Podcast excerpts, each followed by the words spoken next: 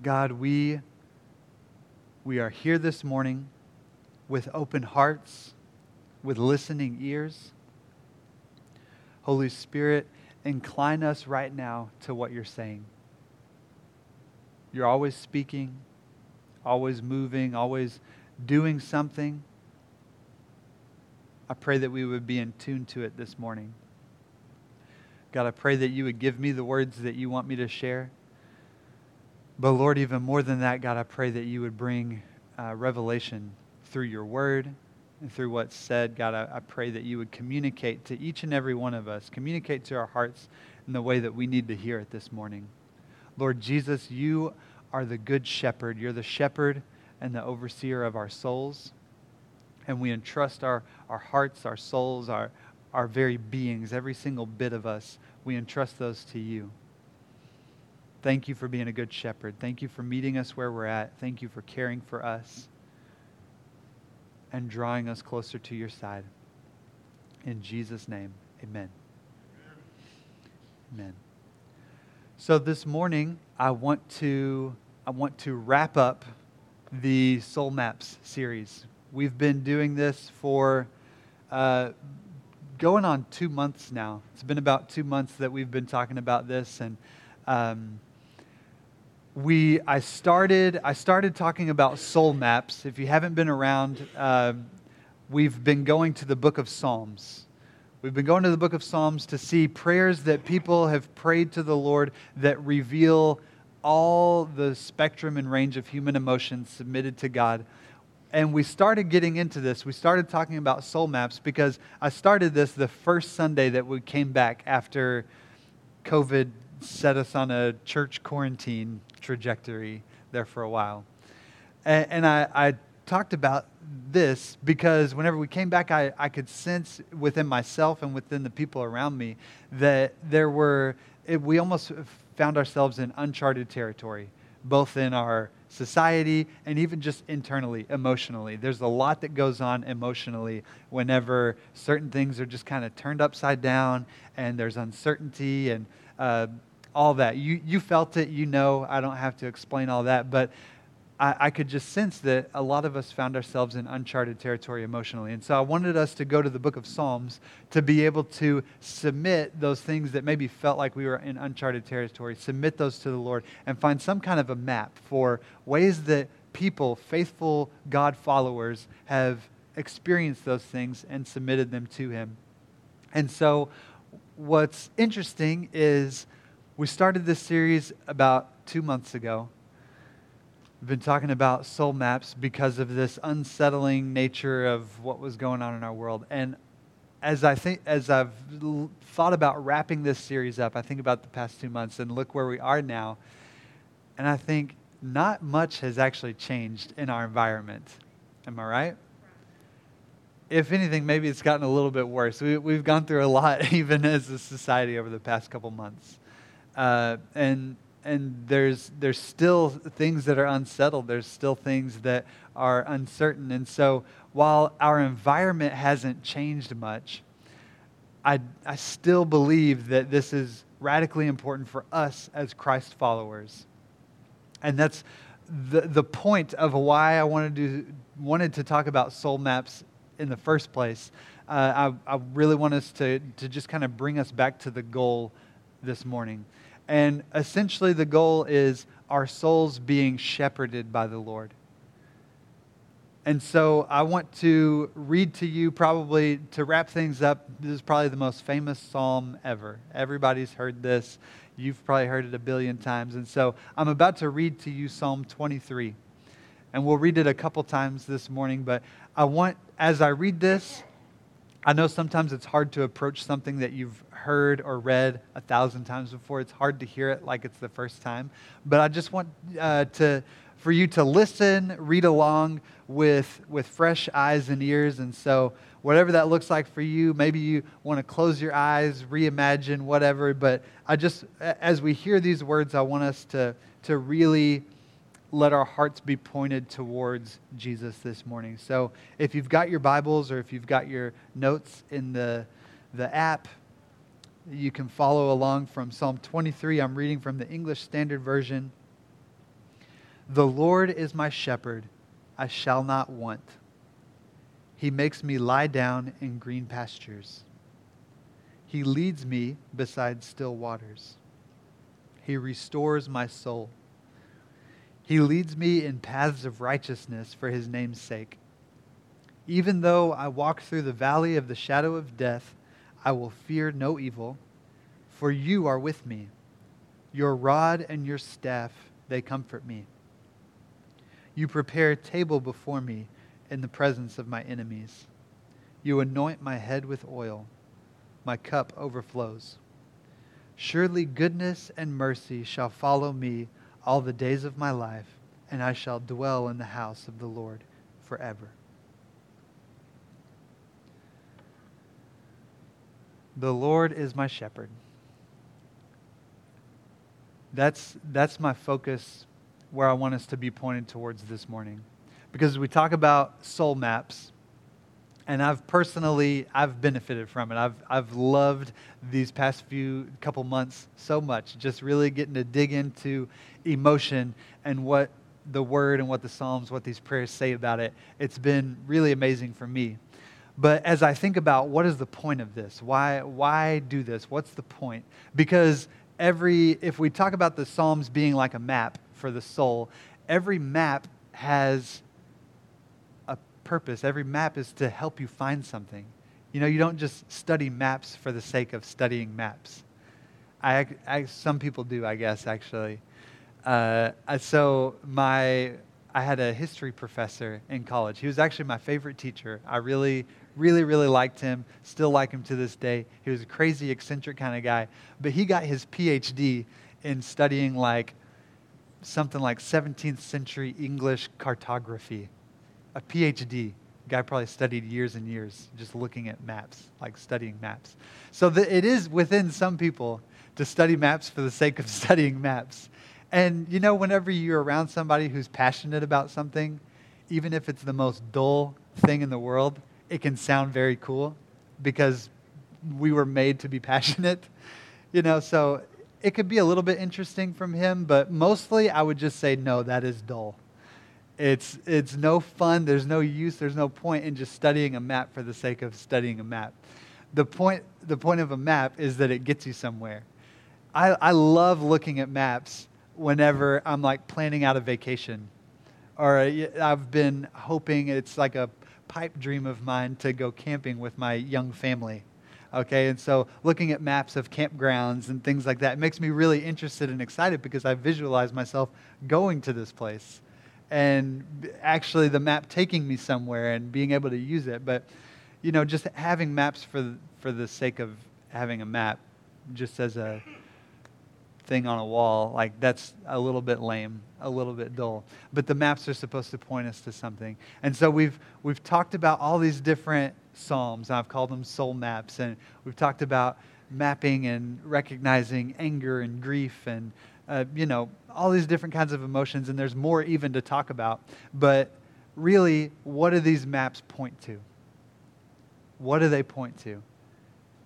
And ultimately, the reason why we are all here is because we know and believe, have some kind of internal inclination that all of these things, what they point us to is Jesus Christ.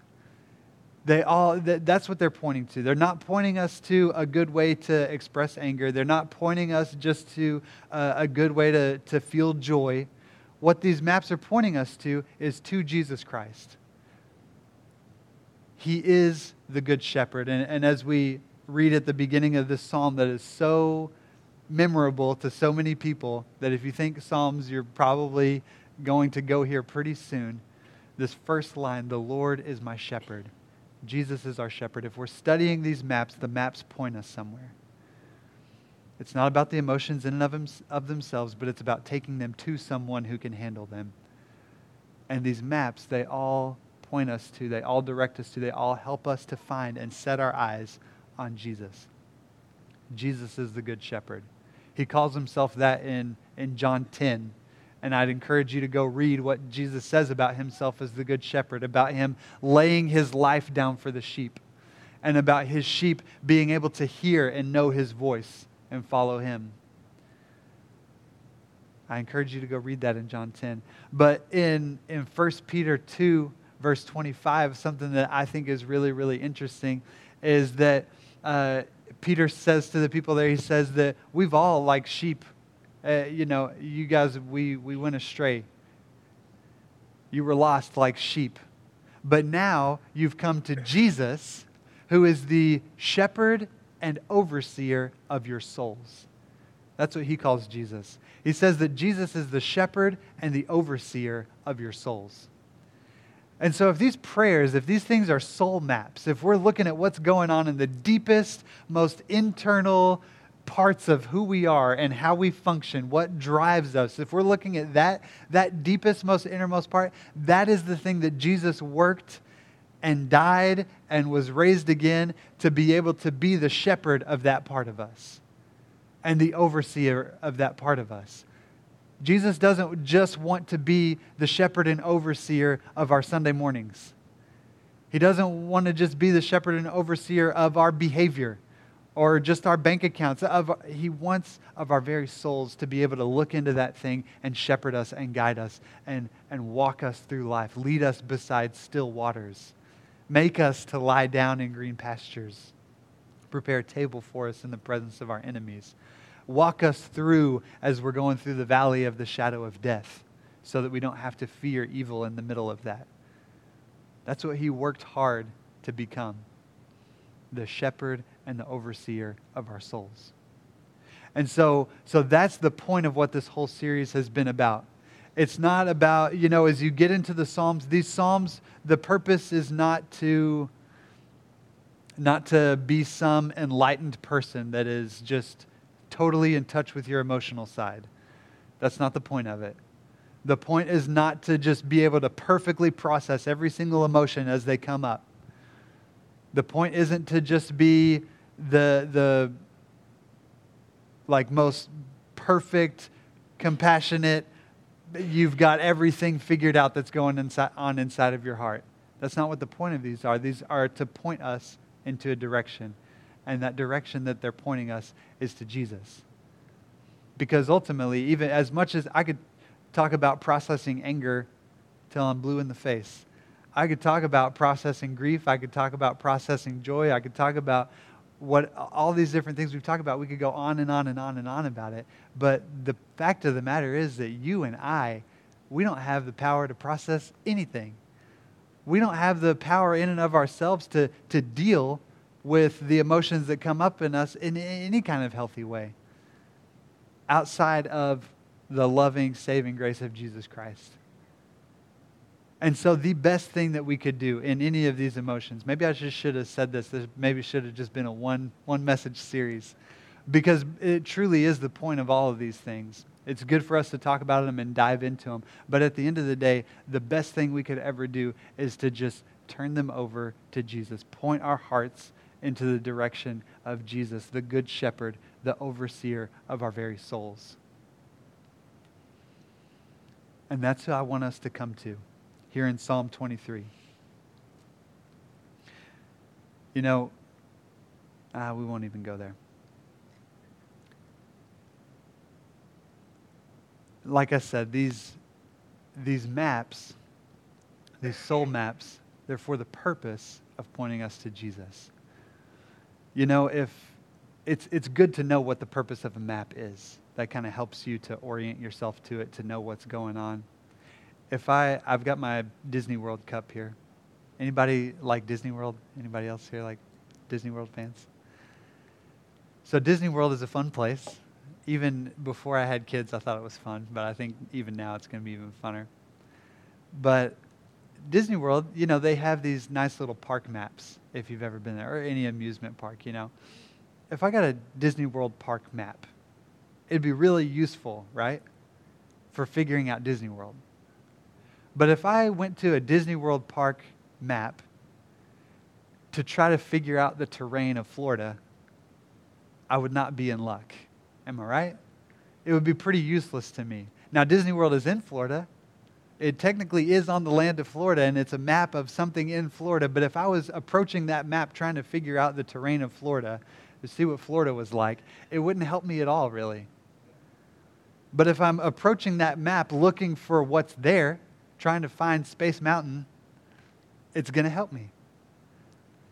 And it's the same, like I said, it, these, these soul maps, these Psalms that we're coming to, we can't be digging into these maps trying to figure out how we can do it on our own. I can't, I can't come to this map and say, like, okay, well, how do I perfectly process guilt? How can I do that for myself? That's not what the map is designed to do. Maybe it's in the same ballpark, maybe it's in the same area, but that map was designed for something else. That map was designed specifically to point you to the person who could process it. The map was designed to point us to Jesus. And if we come to a map looking for something else than what the map was designed for, we're going to be frustrated. We're going to feel like the map doesn't work. And that's what a lot of people do that, oh, well, I'm just, I'm throwing this religion thing in the trash because it's not doing what I want it to do. Well, it's more time for us to align our minds with what it wants to do, with what the map was made for. And the map was made to point us to Jesus, the Good Shepherd, the shepherd and overseer of our souls. And so, no matter what it is, if it's anxiety, if it's fear, if it's joy, elation, if it's celebration, whatever it is, all those things need to, to funnel back to Jesus, the shepherd, overseer of our souls. If it's not pointing us to that, we're going to be lost. We're not going to know what to do with it. And so I want to read this, this psalm again and just point out a few things. Uh, and then, uh, you know, I'm going to be short winded this morning. I'm going to let us go a little early. The Lord is my shepherd. Jesus, Jesus, the Lord, is my shepherd. I shall not want. He makes me lie down in green pastures. He leads me beside still waters. He restores my soul. He leads me in paths of righteousness for his name's sake. Even though I walk through the valley of the shadow of death, I will fear no evil, for you are with me. Your rod and your staff, they comfort me. You prepare a table before me in the presence of my enemies. You anoint my head with oil. My cup overflows. Surely goodness and mercy shall follow me all the days of my life, and I shall dwell in the house of the Lord forever. Again, these, these maps are to point us to Jesus. As we read this, something that I noticed is that the primary actor in this psalm is not the author. The person who, David, this is a psalm of David. David wrote this down he's not the one who's doing most of the action in this thing. I don't know how many of you are like this. Most of us are. We tend to, to strive as human beings. We come into conflict. We come against issues. We start to feel things internally that are difficult to deal with. And we start to try to figure out what can I do to get out of this? What can I do to change this? What, how can I shift things around? And I don't know if you know what the relationship is between a sheep and a shepherd, but the sheep isn't the one calling the shots. And the sheep isn't the one who knows how to get themselves out of a pickle. And the sheep isn't the one who maps out all the boundaries and knows exactly where to go and how to get there. The sheep eats the grass and does whatever the heck the shepherd tells it to do. That's how the relationship works here. And so the, the David, as he writes this psalm, he's not necessarily the actor. He's not the one doing the stuff in this. He's the one who is submitting to the shepherd. It says he makes me to lie down in green pastures. Our decision is to allow him to make us do it. Sometimes we're stubborn sheep. Do we have any stubborn sheep in the house? Don't point at your spouse, okay? Callie would be pointing at me if she were here. But sometimes we're stubborn sheep. We, we st- the, the act, the, the big power that we have is just in submitting. It's just to say, you know what? I am a sheep. He is the shepherd. I don't have the plan here. I don't have this figured out. I'm going to submit my way to the good shepherd who knows, loves, cares. i am feeling angry right now. I don't know what to do with it. I'm going to give this to the shepherd. He can lead me beside still waters because I can't find my still waters I'm in and of myself. So there is some action on our part, yes, but it's an act of submission and allowing the details, the, the heavy lifting to be done by this good shepherd. It's what Jesus describes whenever he says to come to me, all who are weary and heavy laden. Take, take my yoke upon you. Do what little work I ask of you, which is to submit everything to me. Do that work, and you're going to find rest for your souls. Jesus is shepherding our souls, He's shepherd and overseer of our souls. So the, the action here is done by the shepherd. Even things like, it says that your rod and your staff, they comfort me. Let, let the rod and the staff of your shepherd comfort, comfort you. Even, even that thing, you know, I don't, a shepherd's staff for a sheep can be a painful thing sometimes. Okay? Because I've, I've never personally done it. Okay? I'm not speaking from the experience of an actual shepherd. But I do know on good authority that that stick is used to smack the sheep in line sometimes. But that same thing that smacks the sheep in line is also the same thing that wards off predators and keeps the harmful things away. So even that, that your rod and your staff, they comfort me. Even the, the pain that we could go through sometimes, even the difficulty that comes with following and submitting to this good shepherd. Even that, we can know that this is a comfort. I know that even this pain, even these things that I think are, are not in my best interest, that are so difficult and hard to bear, even this time when I'm feeling like the Lord is chastising me or reproving me, He does that to the people that He loves. A father who loves his children punishes his children. So even that is his rod, his staff, they comfort me. That brings comfort. Again, we are not the actors here. Jesus, the good shepherd, he's the actor. He's the one we're submitting to and He's going to do these things that our, our heart's longing for. You know, your heart longs to be led by still waters. Your heart longs to lie down in green pastures. Your heart longs to have your cup overflowing. Your heart longs for that, but your heart also longs to try to accomplish those things by itself. Your heart thinks that it can make its own cup overflow. Your heart thinks that if you work hard enough, make enough money, that you can go find your green pastures if you smack your kids around hard enough, they'll start to listen and you've found your, your still waters. Peace and quiet in this house. We, we fool ourselves into thinking that we can accomplish these things on our own. These maps tell us something different. These maps tell us that whenever anger starts to well up inside of me, I can submit that to my good shepherd and he can lead me beside still waters that whenever grief feels like it's taking me to the lowest of lows, my heart can cry out to the Good Shepherd and say that I'm going to hope in Him and that He can restore my, soul.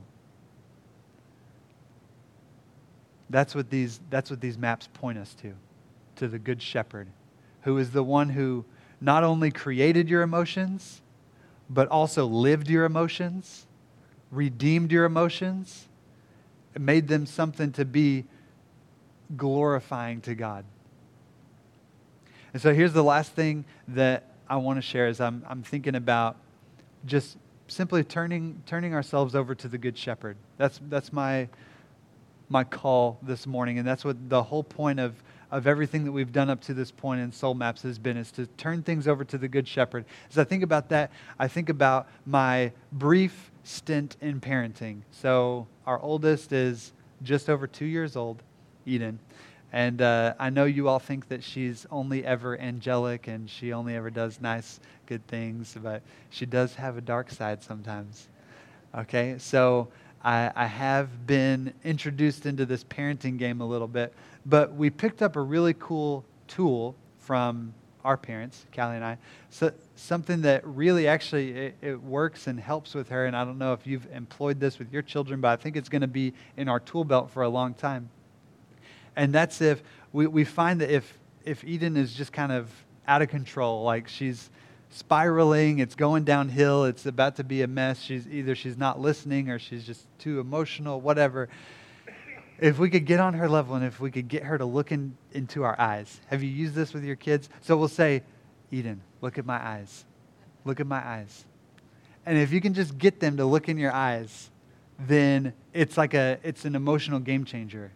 If you can get a child to look in your eyes, there's something about that eye contact actually that if you can just get them to look in your eyes, it paves a way for soothing. It paves a way for comfort. It paves a way for calm. It paves a way for obedience. Like, okay, we're connected here now. And so it's not just about this spiral that you're falling into. It's not just about the anger and the rage that you're feeling in your heart right now. If you could just look into my eyes, that's like the first step of, okay, I'm, I'm on with you, parent. So, so anyway, we've started to do that a lot with Eden because we've had more and more moments like that. So we just, down there, Eden, look into my eyes. Look into my eyes but she's the thing about it is she started to realize that okay, if I look into their eyes, things are changing.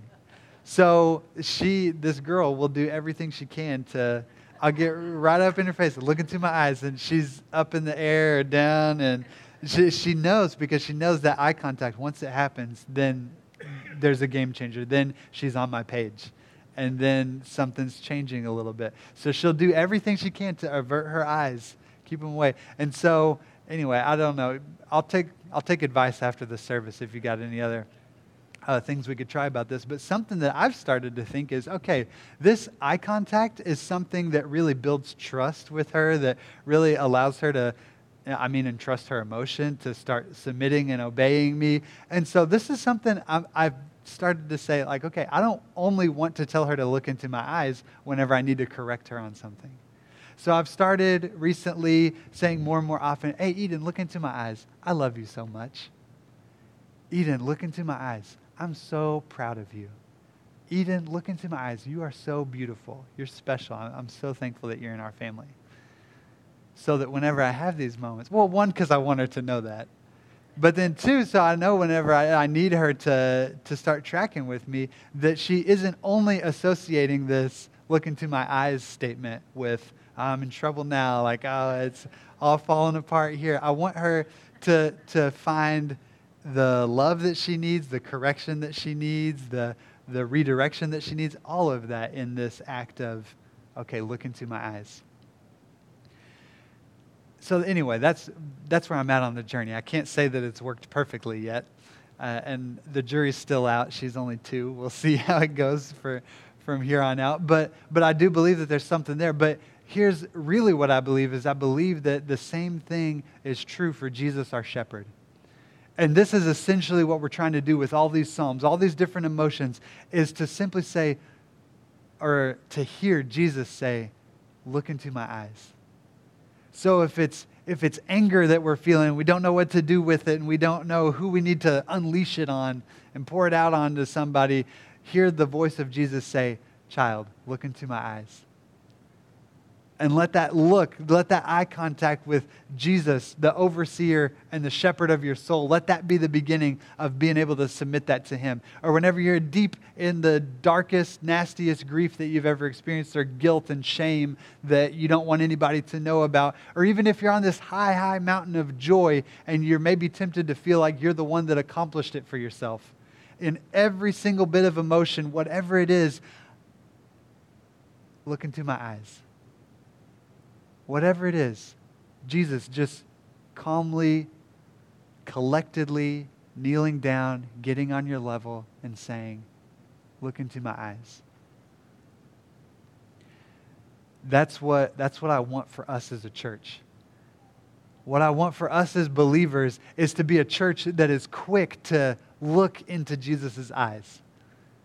Whatever we're going through, whatever's happening out in the world, whatever pandemics are going on, whatever riots are happening, whatever but things are going on on Facebook, whatever's going on, I want us to be the first people to say, okay, I got to look into Jesus' eyes right now. I'm feeling some kind of way. I'm feeling it right now. I don't feel like going to church. I don't feel like loving my neighbor right now. I don't feel like being happy. I don't feel like being gracious. I'm going to look in Jesus' eyes. Because that, even just like it's a game changer with Eden, whenever I know, like, okay, if I can get her looking into my eyes, it may not, may not be perfectly smooth sailing from there, but at least we've turned a corner and we're going in the right direction now.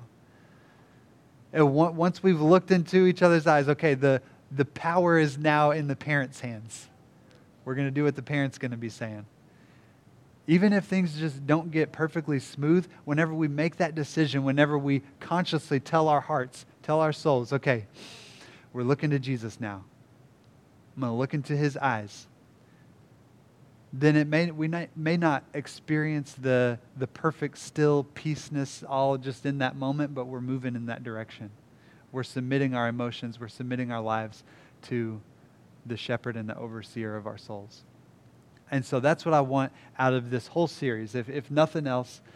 And that's what I want out of today is that you and I, whatever we're going through, whatever challenges we face, because we're going to face them, they're still going to be there whenever we leave here this morning. Whatever those things are, that we would stop and that we would choose to look into the eyes of our good shepherd. And just in that act of doing it, there's a transference of power. Just in the act of like, okay, I'm gonna I'm gonna look to Jesus here. There's a transference of power because then it's not my way anymore. We know that we're moving in his direction. Even if it's hard, even if our heart's like, I don't want to do that, I don't want to turn this over to him. No, that's the direction that we're going. And man, you and I, if all of us, if, if we are a church that is truly shepherded by the Good Shepherd, if we're walking around town being led beside still waters, we're walk, walking around town knowing that if we're walking through the valley of the shadow of death, we're not going to fear any evil because He's with us, that creates a, a way of carrying ourselves, that creates a presence that, that people can't help but notice because we live in an anxious world, we live in a fearful world we live in a hateful world. We live in an unrepentant, unforgiving, cold hearted kind of place. Unfortunately. But the fortunate part is that you and I have a shepherd for our souls. You and I can be sheep who are led in a good direction, in a peaceful direction, in a forgiving, in a loving, compassionate, open hearted, direction by the shepherd of our souls. And that, in and of itself, becomes a radical declaration of Jesus Christ and his lordship. That kind of life, in and of itself, says that there is someone bigger. There is someone who cares. There is a loving God who is a shepherd for our souls. Because how could this soul be this peaceful, this at rest? This secure if there wasn't one. So that's what I want for our church. And so I believe that that begins with the act of looking to his eyes. So that's my encouragement this morning. I want to pray for you. I want to pray for all of us. Lord Jesus, we choose this morning to look into your eyes. You are the good shepherd. You're a good father. And Lord, we know that you made a way to put your very spirit on the inside of us. A spirit that cries back out to you, Abba, Father, Daddy. And so, Lord, we beatbox this morning.